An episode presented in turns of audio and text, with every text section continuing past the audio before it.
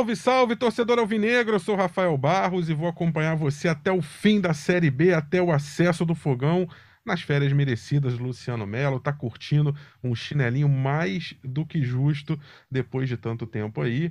Então, perdi minha invencibilidade, perdi meu 100% de aproveitamento, mas ainda tô invicto, né? Um empate com o Goiás na Serrinha um jogo duro, jogo difícil, que era sabido. O Goiás também está brigando pelo acesso ali no G4.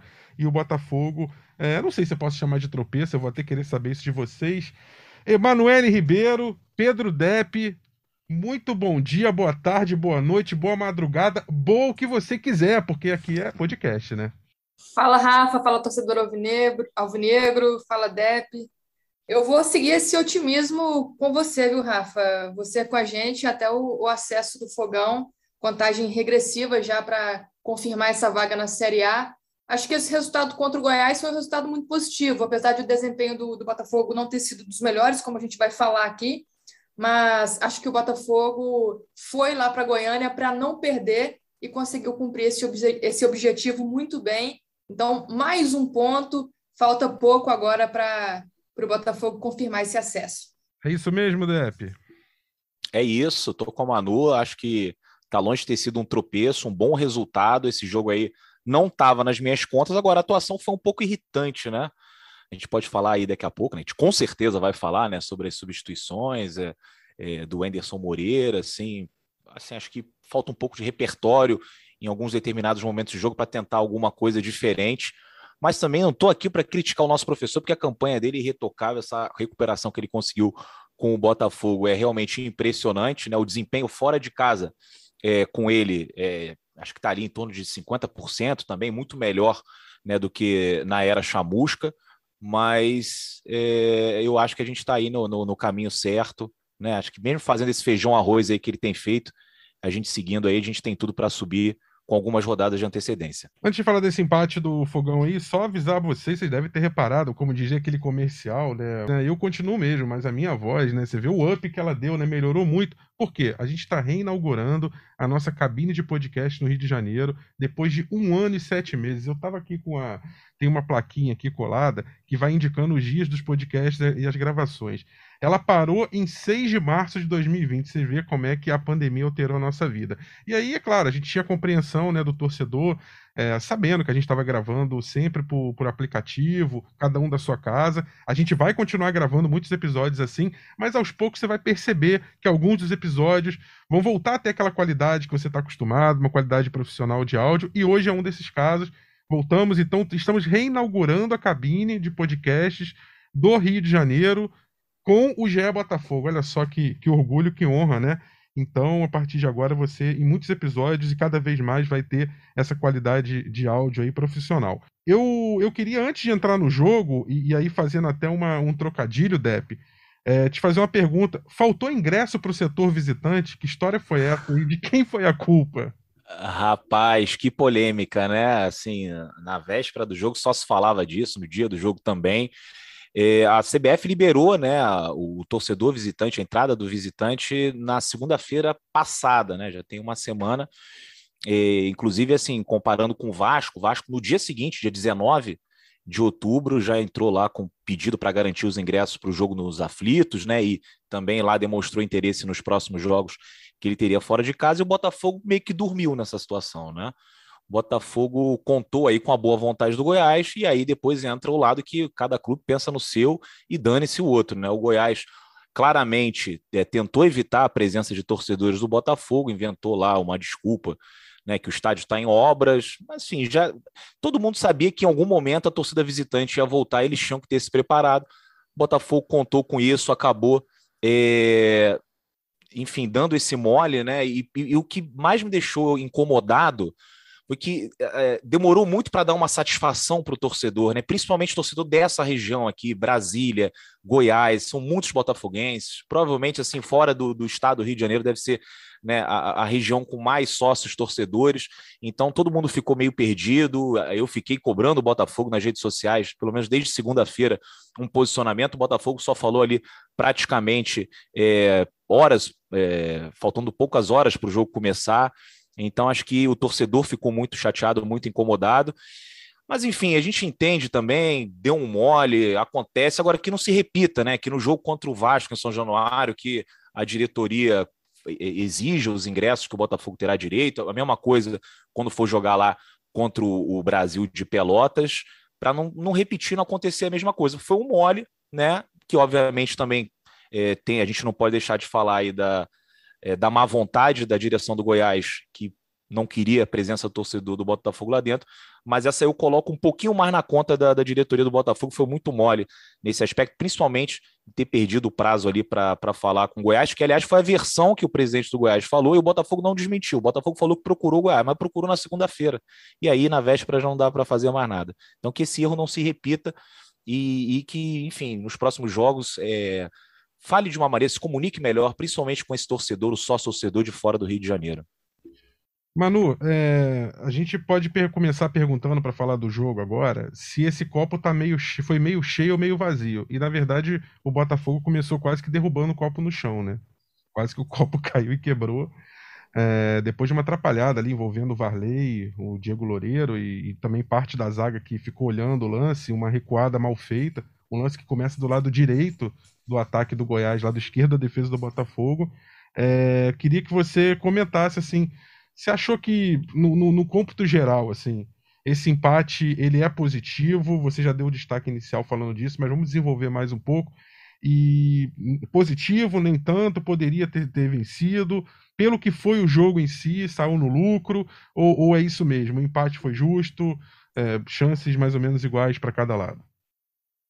Eu acho que não teve isso de sair no lucro, não. Acho que o resultado foi muito bom, mas foi justo pelo que as duas equipes apresentaram. Goiás ainda levou mais perigo ao gol do Botafogo do que o Botafogo ao gol do Goiás, mas acho que, que o Botafogo foi com essa estratégia, né, Rafa, de buscar mesmo o empate, né, de não perder para o Goiás fora de casa, e eu respeito bastante essa estratégia do Anderson, apostou bastante nos contra-ataques no primeiro e no segundo tempo, conseguiu encaixar alguns, mas não, não teve força ofensiva suficiente para assustar o Goiás, né? É, a gente viu e ouviu muitas críticas sobre a atuação do Botafogo, realmente uma atuação aquém. Acho que a postura acuada do time não foi legal, até pelo que o Botafogo tinha apresentado contra, contra o Brusque. Criou uma expectativa no torcedor de jogar melhor, jogar para vencer o Goiás, ainda mais por ser um adversário direto, poderia até abrir uma diferença maior ali no G4 da Série B. Mas, por outro lado, também o, o Anderson não quis correr riscos, jogou ali é, para conseguir esse ponto, e acho que, que é um ponto muito válido fora de casa, visto que o Botafogo não tem jogado bem longe dos seus domínios, né? Acho também que isso é uma, uma estratégia do técnico que conhece bastante o seu elenco, que sabe as limitações do seu time, sabe até onde pode forçar, até onde pode ir, e acho que foi assim contra o Goiás. Claro que fica essa dúvida, né? Será que se o Botafogo forçasse um pouco mais o jogo, será que se lançasse mais ao ataque, se o próprio Anderson fizesse as substituições necessárias e no momento certo, será que o Botafogo não poderia ter saído lá da Serrinha com um resultado melhor, com os três pontos e já diminuir aí essa, essa contagem para a reta final da Série B? Acho que, que poderia, daria para forçar mais, daria para jogar diferente mas pela postura do time, pela estratégia que se apresentou desde os primeiros minutos, acho que foi um resultado muito bom para o Botafogo. E como você disse, né, é, quase que o caos se instaurou ali no início, nos primeiros minutos de jogo. Aos quatro, o Goiás abriu o placar num erro grotesco do Varley. Eu coloco mais na conta do Varley do que, do que de qualquer outro jogador ali que recuou fraco para o Diego Loureiro. Né? O Diego Loureiro também saiu errado ali, furando na hora de tentar afastar o perigo. O Daniel Borges atrapalhou o goleiro do Botafogo. Enfim, ficou a bola na boa para o Hugo finalizar e abrir o placar. Mas aí eu acho que o mérito do Botafogo está na rápida reação. Seis minutos depois, aos dez do primeiro tempo, cruzamento do Chay numa falta para o Carlos escorar de cabeça e achar o fundo da sede. Então, essa reação rápida, seis minutos depois, foi fundamental também para o time conseguir esse ponto lá na Serrinha. Então, antes do Depp falar dessa falha, eu acho que o gol mais bizarro da Série B, né? Provavelmente, ou um dos mais, talvez eu não esteja lembrando de outro. Mas momento trapalhões ali, dava pra botar até aquela musiquinha, o pessoal que é mais da antiga vai, vai se lembrar da música. É... Na, na, na, isso aí, isso aí. Depois a gente, a gente melhora essa música, mas é o momento trapalhões. É por aí. E vamos botar a narração da Renata Silveira que contou assim: o gol do Goiás aos 4, o gol do Hugo, e depois aos 10, o gol de empate do capitão Joel Carli. Vamos ver. Bola na direita, Dieguinho, cruzamento, passa pelo Nicolas, não encosta nela, bobeira do Varley, Diego Loureiro no fundo da rede!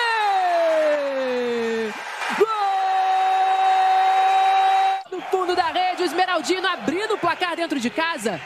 Bola alçada para frente, Dieguinho de primeiro cruzamento, ela passa pelo Nicolas. Olha o Varley.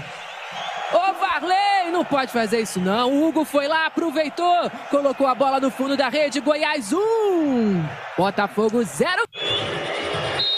Autoriza o Daronco. Vem falta pro Botafogo. Deixou pro Chay. Pedro Castro, perna direita, a bola explode na barreira. Combinação tripla ali, hein? Chay, levantamento para dentro da grande área, tentativa de cabeça, Carly, a sobra! Gol! Depois o Chay faz o levantamento, e aí o Carly de cabeça, essa bola vai parar lá no fundo da rede, um a um. E eu, Depp, eu tenho um grande amigo meu que nas suas orações semanais, quando junta ali para começar, ele abre falando assim: "Obrigado, Senhor, por aquilo que não aconteceu", ou seja, pelas coisas ruins que poderiam ter acontecido. E eu lembrei dele porque quando o Botafogo leva um gol da forma que levou aos quatro minutos, eu pensei na hora assim, acabou, assim, a, a a, a, autoestima do time que toma um gol desse jeito, com essa atrapalhada, jogando fora de casa e com torcida contra e sem ninguém para apoiá-lo, né? Sem torcedor visitante no caso, né, do Botafogo, ali a coisa acabou, ele não tem, não tem o que fazer. E o Botafogo reagiu muito rápido. É, essa reação rápida ali do, com o gol do Carly foi fundamental, né? Fundamental, acho que não só seu amigo, mas eu também pensei nisso. Falei, quando foi ali aquele gol com uma lambança, né, digna de trapalhões, logo no início do jogo, eu falei, pronto, acabou. Um adversário que a gente sabe que é muito complicado. O retrospecto do Botafogo com o Goiás é muito ruim, né? Então, assim, a gente não leva muita vantagem contra eles. E aí, com torcida, o estádio acanhado, cheio, né, aquele clima de decisão. Pô, você tinha que ver a festa que a torcida do Goiás fez do lado de fora né, é, carregando o ônibus como se fosse um trio elétrico ali, uma multidão. Então, assim, eles estavam muito animados, muito empolgados, confiantes. Quando fizeram aquele primeiro gol, eu falei assim: um abraço, já era. E, e, e obviamente, ali, né, um lance. É, inaceitável, né? Uma falha coletiva ali da defesa, mais na conta do Varley dessa do que do Diego Loureiro, mas é impressionante também como o Diego Loureiro não transmite confiança, né? O, os jogadores que, principalmente esses do setor defensivo, eles sempre ficam, acabam ficando muito tensos, né? Não sabem na hora de, de recuar ou deixar uma bola para o Diego. Teve dois lances assim do Carlos, né? Tiveram dois lances do Carlos que ele acabou preferindo espanar do que recuar de cabeça ou então deixar a bola para o Diego. Teve um outro lance também que um, um jogador do Goiás lançou o, o, aquele ponta à esquerda deles em profundidade. O Diego titubeou ali duas vezes, sabe? Ameaçou sair é uma imagem que provavelmente vocês não viram pela televisão, mas pô, se me deixou nervoso na, na tribuna de imprensa, imagina para o jogador que está ali, né? Não, não, ele não passa confiança. Então o Botafogo toma muitos gols é, por bobeiras. Né? A gente foi lembrar os jogos que a gente acabou perdendo ponto, a gente perde ponto com o operário porque o Diego Loureiro falha né, numa cobrança de escanteio, contra o CSA, aquele lance horrível também, que ele tenta sair jogando e toca a bola no pé do, do, do jogador do CSA e acaba tomando um gol ridículo por cobertura. Então a gente tem tomado esses gols. Se tivesse um goleiro é, um pouco melhor, talvez a gente já tivesse uma situação de que se de repente a gente ganhasse contra o, o Confiança, já garantia os pontos aí necessários para subir, né? Então é, acho que é um problema aí que a gente tem, e que, enfim, agora também nem vejo muito como mudar mais. Acho que a gente vai acabar subindo mesmo com o Diego Loureiro. É, mas é um baita problema que a gente tem que ver como é que vai estar o gatito, porque não tem como ir com o Diego Loureiro para 2022, né? Isso com todo respeito, assim, mas tá muito cru, de repente empresta, leva, coloca ele um tempo num outro time de Série B para jogar o Campeonato Carioca no outro time pequeno, ver se melhora um pouco, mas do jeito que tá, tem atrapalhado muito. E quando saiu aquele gol foi um alívio, cara. Foi um alívio porque É, o Botafogo precisava responder rapidamente, né? E, e, muito legal ver o Carly, né? O Carly surgindo nesses momentos muito importantes, mais uma vez. Jogador que aí, mérito total do Enderson Moreira de ter recuperado, né? Um cara que a gente achava que estava acabado ali, escondido dentro do elenco do Botafogo e acabou guardando aquele gol ali de cabeça. Eu comemorei muito internamente ali na tribuna de imprensa, Rafa. Eu, eu ontem assisti esse jogo com, com meu irmão e com meu pai. Foi aniversário do meu pai, né? Seu Francisco, 71 anos, aliás, parabéns para ele. E não vou dizer que ele poderia ter ganhado a vitória de presente, mas esse gol de empate, esse empate aí, dadas as circunstâncias, é, poderia ter sido pior, então ganhou um meio presente, né? E eu tava comentando, aí o meu irmão me fez a pergunta e dado ele falou assim: quem que você acha que tá sendo o, o jogador mais importante dessa campanha do Botafogo? Eu pensei, falei, bom, o Chay é um nome óbvio, mas o Chay teve um primeiro turno melhor que o segundo. O Navarro cresceu demais, né? O Navarro é um cara que é, sendo fundamental para o time. Mas sabe que antes do jogo começar, e aqui eu não estou pagando de profeta, não, tá, gente? Eu parei pensei, eu falei, cara, eu acho que a figura mais importante do Botafogo, como figura, não como jogador tecnicamente só, é o João Carli. Porque ele é um cara que, além de entregar dentro de campo, entregar no sentido bom da palavra, né?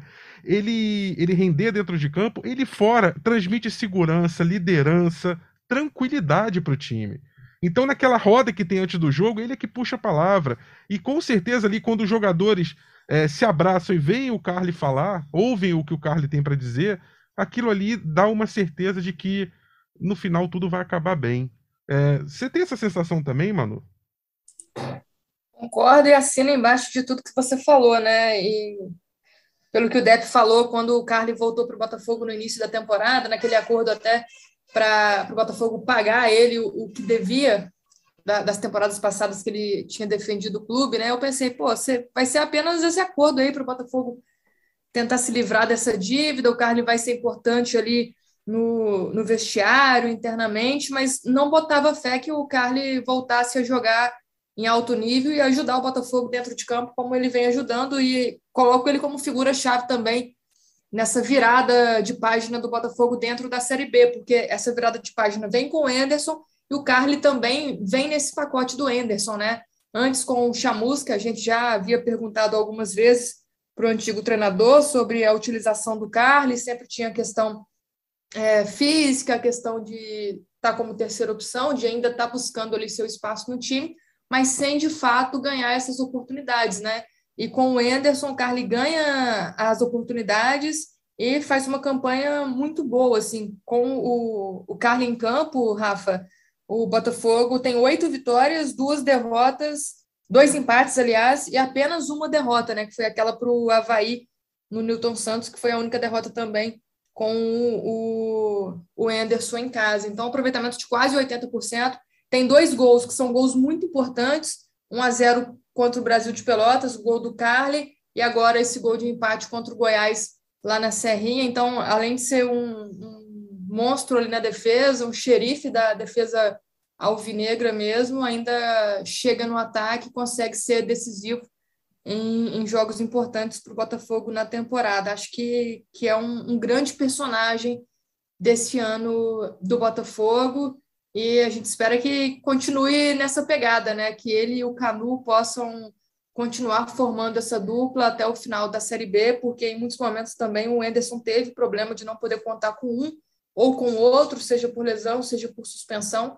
Então a gente espera que Carly e Canu continuem formando essa dupla, porque acho que encaixou muito bem e é o que dá segurança ali, sustentação para o sistema defensivo do Botafogo. E aí, Pedro Depp, Joel Carli, o herói do último título do Botafogo, né? O estadual de 2018, no finalzinho aquele gol contra o Vasco. É, e, e assim, é, acho muito legal essa, essa recuperação. E assim, ontem na live o pessoal estava até brincando, né? Que ele está acumulando função ali, que ele é tão importante na, na, nas bolas aéreas defensivas, né? Principalmente por conta da insegurança do Diego, que ele acumula duas funções, né? Zagueiro e goleiro também, porque se ele não tira algumas bolas de cabeça ali, meu Deus do céu, a coisa ia ficar feia. Agora, para mim, é, eu concordo com você. Ele é o principal jogador do Botafogo, ele é o cara do Botafogo, mas o melhor jogador do Botafogo no campeonato para mim é o Rafael Navarro, né? A gente já montou aqui o pódio algumas vezes, mudamos algumas vezes. Meu pódio hoje estaria Navarro, Chay e, e terceiro Carly, né? Mas eu acho que o Carly, desses jogadores todos do Botafogo, ele é o líder, ele é o mais importante, ele é aquele jogador que, que o torcedor tem total confiança e torce muito por ele. E vamos ver, né? Botafogo aí conquistando o título, é, conseguindo acesso. Pinta aí o Carly, né? Mais um grande ídolo do Botafogo né, naquele muro, né? Tem até uma discussão dos torcedores e tal. Eu acho que o Carly é um, é um jogador aí que com certeza vai ficar marcado na história do Botafogo, não assim por ah, grandes títulos. Ah, não, acho que não precisa ser campeão brasileiro, campeão, não sei o que, para você é, se tornar um ídolo. Né? Eu considero, por exemplo, o, Ander, o, o Anderson, o Sandro, o zagueiro, um ídolo, né? Por tudo que ele fez pelo Botafogo, é, quando o Botafogo caiu, né, ele foi, continuou no Botafogo e teve aquele lance de quebrar a porta, né, em 2002 ele fica muito nervoso quando o Botafogo pede para o São Paulo, ele quebra a porta e aí no ano seguinte ele vai lá e quebra a porta de novo, mas de felicidade. Então tem jogadores que é, podem até não conquistar um campeonato brasileiro, como foi com o Túlio, né, com, com o Jairzinho, jogador também de seleção brasileira e tal, mas que foram importantes, né, como líderes, né, em momentos difíceis do Botafogo. Acho que o João Carlos se encaixa aí né, nessa galeria. Manu, o, na Santíssima Trindade aí do Pedro Depp, ele colocou aí o, como melhor né, do, do ano o Rafael Navarro até aqui, né, artilheiro, enfim, sem dúvida, e depois o Chay, né, e completando com o Carly. O Chay que deu um susto ontem na torcida, né, um lance aos 18 do segundo tempo, uma entrada dura do Caio Vinícius, ele ficou no chão, teve que ser substituído e certamente preocupou o torcedor do Botafogo. Nesse mesmo papo que eu estava falando sobre o Carly, é, é um comentário que surgiu na roda foi isso. O Chay é um jogador que não tem substituto no Botafogo, né? Pela característica, pela habilidade, pela condição técnica, né? Pelo posicionamento tático. É, como é que tá o Chay? Já tem alguma informação em relação à lesão dele? É algo leve? É algo que preocupa? Tem alguma informação, Manu? Pois é, Rafa, até concordo com o top 3 do DEP aí, mas eu substituo, eu coloco o Navarro na ponta, mas acho que o, que o Carly vem em segundo nessa virada de chave do time na Série B. Sobre a lesão do Chay, né, ele foi substituído aos 20 minutos do segundo tempo, sofreu um carrinho por trás do Caio, acabou pegando no tornozelo, deixou o campo com dores nos dois tornozelos, e ao fim da partida mesmo, o Botafogo informou que ele sofreu um trauma torsional, né, uma torção ali no tornozelo direito que ia ser reavaliado pelo departamento médico do Botafogo. Acontece que o Botafogo está voltando de Goiânia nesta quarta-feira, né? A gente está gravando o podcast aqui e só volta para o Newton Santos, só volta a treinar na quinta-feira. Vai ser quando o, o Chay vai ser submetido a, a um exame, se necessário, e essa, a essa reavaliação aí do departamento médico. Mas também nesta quarta, ele já postou nas redes sociais a foto do tornozelo bastante inchado, reclamando da postura da arbitragem no lance, que deu apenas cartão amarelo para o Caio, né, que foi um, um lance bem duro mesmo do volante do Goiás.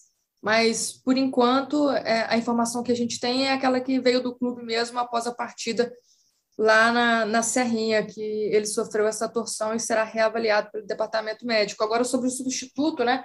Acho que até uma, uma das indagações, dos questionamentos do torcedor alvinegro é justamente sobre o substituto do Chay, né? E o Anderson tem insistido muito em testar o Luiz Henrique sempre nos minutos finais das partidas e é um jogador que até o momento não mostrou que veio, né? Não ainda ainda não não fez uma boa partida, não encaixou sequência, não conseguiu apresentar um bom desempenho. Então, essa também é, acho que é uma das irritações. No caso do jogo contra o Goiás, tudo bem, o Chay saiu machucado, não tem como questionar a substituição por necessidade. E a gente viu em alguns momentos da temporada o Marco Antônio atuando ali pelo meio de campo, né? Acho que seria talvez mais uma opção aí para o Anderson caso o Chay não esteja à disposição já para o próximo jogo, que é na quarta-feira que vem, contra o Confiança. Mas são opções que já foram testadas, que realmente não deram liga e, e não conseguiram substituir à altura o Chay. Apesar de o Chay é, estar fazendo jogos apagados né, nessa segunda parte da Série B, ainda é um jogador muito importante, um jogador que se doa, que se entrega muito, que corre, que vai em todas as bolas e, e acho que é um personagem em si muito importante para o Botafogo nessa competição. Rodada não foi das piores pro Botafogo, não. Empatou, mas o líder Curitiba também empatou. Então o Curitiba foi a 58, o Botafogo foi a 56. E o CRB, que empatou com o Curitiba, foi a 51. E o que importa na Série B é a distância para o quinto colocado. E o Botafogo tem 56. O quinto colocado é o CRB com 51. O próprio Goiás está em quarto, foi para 53. O Havaí, que é o terceiro, fechando esse G4 aí. A, a, distância, então, ela se manteve, é de cinco pontos, acabou, então, não sendo uma rodada tão ruim, né, Depp? Assim, claro que sempre você pensa assim, poxa, o Curitiba tropeçou, o Botafogo ganhando, teria uma vitória abaixo do Curitiba, ultrapassaria o Curitiba no número de vitórias e seria o líder. Mas, assim, o importante na Série B é subir. Num segundo momento, se você puder ser campeão, ótimo. E também é o seguinte, estamos na 32 segunda rodada. Você pode ser campeão sendo líder só na 38 Então, a, até aí é, tudo bem, né? Foi uma rodada boa pro Botafogo. Não foi, não foi das piores. É, é, um, é uma rodada menos agora, né? Com a mesma distância.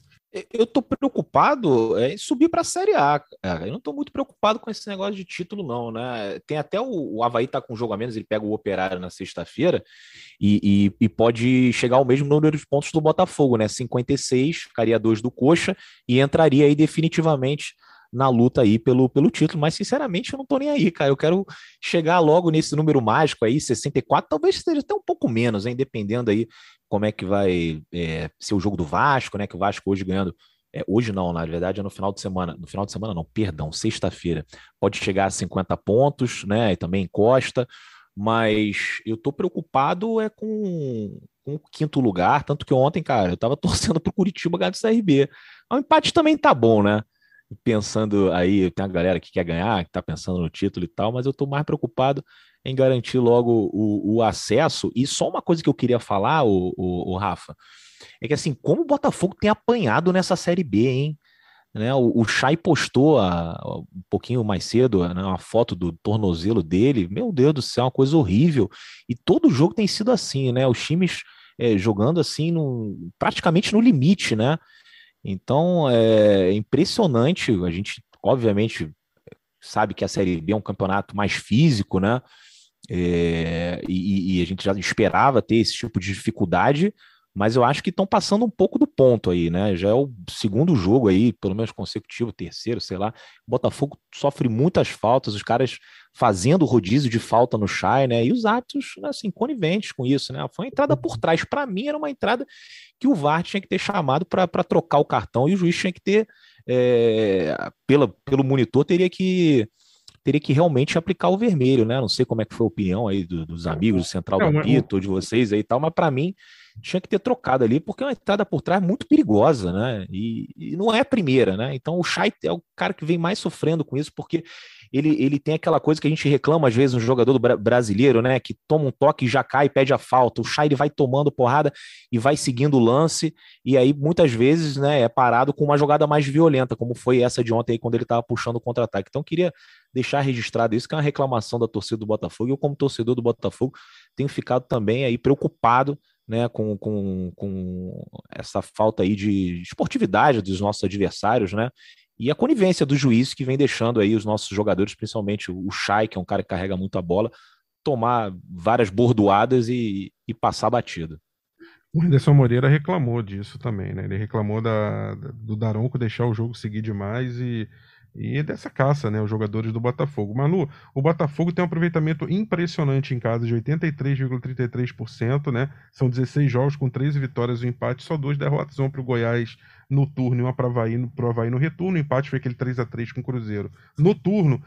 E fora de casa, somando, claro, com a campanha do Chamusca, que a gente sempre fala que não é a mesma, se você somar a Chamusca mais Enderson, se você botar só o Enderson, é em torno de 50%, como disse o Depp no início, mas somando a campanha, o Botafogo como visitante em 16 jogos, 3 vitórias, 7 empates e 6 derrotas. É uma campanha que deixaria o Botafogo em 12 É claro que a campanha de visitante, ela tende a ser um pouco pior mas o Botafogo podia dar um pouquinho mais fora de casa, né? O Botafogo tá devendo fora de casa nesse campeonato, né?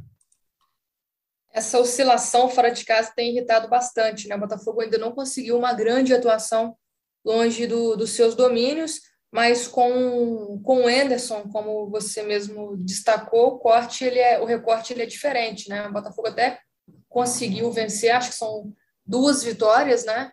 É, dois empates, se não me engano, uma derrota, que foi para o Operário. mas é, ainda está devendo, acho que até pela postura, pela é, atuação mesmo, né, o Rafa? Mas diante do, do Goiás, acho que o Botafogo traz para o Rio justamente o que ele buscou lá na Serrinha. Então, tem sido essa também a postura do time, assim, não forçar, não é, tentar a vitória, né? Por mais que o discurso do técnico seja a gente quer vencer todos os jogos, a gente vê que na realidade a coisa é bem diferente, né? Ele coloca o pé no freio realmente e está contando bastante com essa campanha brilhante dentro de casa. O que não dá para fazer é contar apenas com os pontos no Newton Santos nessa reta final da Série B, até porque o último jogo vai ser em casa contra o Guarani. Imagina chegar nessa partida dependendo de uma vitória para confirmar o acesso. Isso mata o torcedor do coração. O Depp acho que não, não vai nem lá para o Newton Santos assistir Deus essa me livre. partida. Então, é, tem que melhorar essa campanha fora de casa. E, e o Depp conta bastante com um desses, jogo, desses jogos longe do Rio, né, que é contra o Brasil de Pelotas lá no Sul, que já está rebaixado. Então, acho que, que é um jogo para o Botafogo vencer e, e ficar mais tranquilo para não deixar para resolver a coisa lá na, na, última rodada, no último capítulo da temporada. De qualquer forma, agora faltam sete pontos né, nessa contagem que a gente vem fazendo, 63 é a pontuação de corte da Série B desde de 2006 para os times que subiram. Então, desses sete pontos, 18 a serem disputados, acho que o, que o Botafogo consegue confirmar o acesso com antecedência, precisa melhorar a postura fora de casa, mas sabendo controlar também o jogo, acho que, que é importante. assim Esse ponto contra o Goiás, não, não acho, apesar do desempenho, não, não acho que seja é, de todo negativo, a gente não, não pode avaliar com esse viés negativo. Agora é ganhar confiança, que é um jogo muito difícil, não dá para sentar em cima dessa campanha em casa também, né? Ganhar confiança para depois fazer os cálculos aí. Tem o clássico com o Vasco, tem outro jogo fora antes do Brasil de Pelotas, que é contra a Ponte Preta. Acho que, que o Botafogo consegue confirmar o acesso antes, para aí sim depois começar a pensar em título, né? Mas concordo com o Depp também, acho que o título que não é o mais importante. E até pergunto para vocês, imaginavam que no podcast pós 32 rodada a gente estaria falando com tanta positividade, com tanta tranquilidade sobre o acesso do Botafogo? Acho que lá no início do ano ninguém pensava que fosse tão tão positivo, tão lindo assim como está sendo nesse momento. De jeito nenhum, aquele Botafogo em 14 lugar ali, já meio querendo namorar a zona do rebaixamento. Quem queria imaginar, né? O Botafogo ali do, do Chamusca. A Manu falou e a sequência do Botafogo daqui para frente, Dep, é, o Botafogo pega o Confiança quarta-feira às 19 horas no Nilton, depois pega o Vasco no domingo seguinte às 16 horas em São Januário, pega a Ponte fora, uma sequência de dois jogos então fora, o Vasco em São Januário e a Ponte Preta é, no Moisés Lucarelli em Campinas. Aí ele pega o Operário em casa, o Brasil de Pelotas fora, esse jogo que muita gente considera tranquilo, porque o Brasil até lá provavelmente não vai estar tá brigando por nada, provavelmente já rebaixado para a Série C, tem 99% de chance, segundo os matemáticos. Aliás, o Botafogo também mais de 90% de chance de subir hoje. E fecha com o Guarani em casa. Então essa é a sequência certinha do Botafogo, dos seis jogos que faltam, dos 18 pontos que têm a ser disputados, e como o Manu falou, sete pela conta que vem desde 2006 seria um número mágico aí para o Botafogo fazer sete pontos. Olhando essa tabela aí, Dep, dá para enxergar tranquilamente esses sete pontos. É, é, é, fácil, é tranquilo subir. Como administrar? Ganhando em casa e, tentando empatar fora. Uh, é, é, pensar jogo a jogo, é escolher uma, um momento dessa sequência específico para dar um gás maior, para entrar mais focado, é tentar matar logo o acesso para depois pensar no título. Qual que é a melhor estratégia daqui para frente?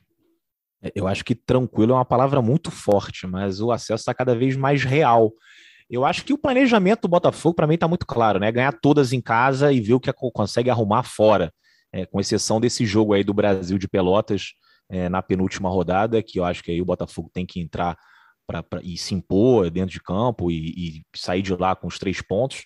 Mas eu já prevejo um jogo contra o Vasco, mais ou menos como foi contra o Cruzeiro, né, contra o Goiás, vai ser um jogo que o Botafogo provavelmente vai aí para conquistar um pontinho. E cara, nessa nessa nesses últimos jogos, né, tem que jogar com inteligência também, né? Vamos nesse feijão com arroz aí do Enderson, né? Ontem eu estava até cobrando um pouco aí na falta de, de, de, repertório, né? Tentar alguma coisa diferente, essas substituições aí que o torcedor já sabe de cor o que, que vai acontecer, quem que vai entrar. E ontem até acho que a gente tinha algumas opções para tentar fazer algumas alterações, até um pouquinho antes né, do que ele fez, e, e ali na, na, reta final também, mas depois acabou que o time melhorou é, e até fez ali uma reta final de partida boa, mas eu, eu acho que o planejamento do clube é esse, é ganhar todas em casa e ver o que acontece fora, então acho que está cada vez mais real, mais tranquilo, difícil, Rafa, com o Botafogo nada é muito tranquilo, mas estou confiante. Manu, é, Botafogo então vai jogar contra o Confiança na quarta-feira. Dessa sequência aí, é, o que, que dá para a gente projetar até o fim do campeonato? Já suas considerações finais e vamos ver se na quinta-feira da semana que vem, já com o GE Botafogo mais tranquilo ainda, com faltando cinco jogos e com a pontuação mais próxima ali. É, depois do, do, próximo jogo, vão faltar apenas cinco. E aí o Botafogo tendo a possibilidade de de subir, quem sabe com duas, três rodadas de antecedência, né? Eu vou até ser mais otimista do que o Depp, assim, né? Sempre falando também com, com os pés no chão, com a humildade, mas acho que, que dá para confirmar o acesso contra a Ponte Preta. Acho que o Botafogo vai para Campinas com a possibilidade de atingir aí essa pontuação mágica para garantir o acesso para a Série A e seria bom demais, né? Essa tranquilidade nessas últimas rodadas da Série B, até podendo pensar em outras situações, o Anderson poder trabalhar mais esse time e aí o Botafogo já é, se tranquilizar né, e começar a pensar na, na temporada 2022. Então, eu acho, é, é a minha, o meu palpite aqui, viu, Rafa? Que no jogo contra a Ponte, o Botafogo vai para Campinas com a possibilidade de, de confirmar já o acesso, aí vai depender do resultado lá contra a Ponte Preta. Olha só, uma coisa, já, o, o, Rafa, só aqui uma coisa que já pegando esse gancho da Manu, tá confiante, acha que o Botafogo vai conseguir o acesso contra a Ponte Preta. Alô, diretoria, não vamos dar mole, não, e vamos já reservar esses ingressos lá, ver se a gente é. consegue colocar pelo menos mil torcedores alvinegros para a gente conseguir ver do estádio, né? A torcida conseguir ver do estádio né, esse acesso do Botafogo. E, Depp, você é, sempre falou né, no, nos podcasts mais recentes que a reação do Botafogo começa justamente no jogo contra o Confiança, né? É, que ali voltou a confiança, você usa muito esse trocadilho. E agora o cenário é outro, mas quem sabe essa, esse momento do acesso aí começa de fato com outro confronto contra Confiança, agora jogando no Newton e já agradecendo a Manu e te agradecendo também pela presença nesse GE Botafogo e que a gente volte na quinta-feira com é, notícias ainda mais alvissareiras. É isso aí, tomara, né? Que esse jogo contra o Confiança não vai ser essa moleza toda, não. O Confiança tá vindo de três vitórias aí, gol do Guarani, gol do Havaí. Mas eu estou confiante para essa partida contra o Confiança. Um grande abraço para você, Rafael. Bom te ver de volta aí. Vamos juntos nessa reta final. Outro para Manu também e para os torcedores do Botafogo, em especial os daqui da região centro-oeste, que ainda conseguiram, é, de alguma forma, entrar no estádio, tiveram que vestir a camisa do Goiás. Eu conheço alguns torcedores que tiveram que vestir a camisa do Goiás para entrar e assistir o jogo ali como infiltrados, deram apoio também ao time no hotel. Então, um abraço especial para os torcedores de Brasília, Goiás e aqui a região toda do Centro-Oeste. Valeu, valeu, Dep, valeu, Rafa, valeu, torcedor Alvinegra. Até a próxima. Valeu, Dep, valeu, Manu, valeu, torcedor Alvinegro. A gente se encontra, então, na quinta-feira da próxima semana, depois de Botafogo e Confiança. E esperando aí com o resultado positivo, com os três pontos, o Botafogo melhorando ainda mais esse desempenho de quase 90% do, de aproveitamento como mandante. Um grande abraço, até lá! Partiu, louco, Abreu! Bateu! Gol!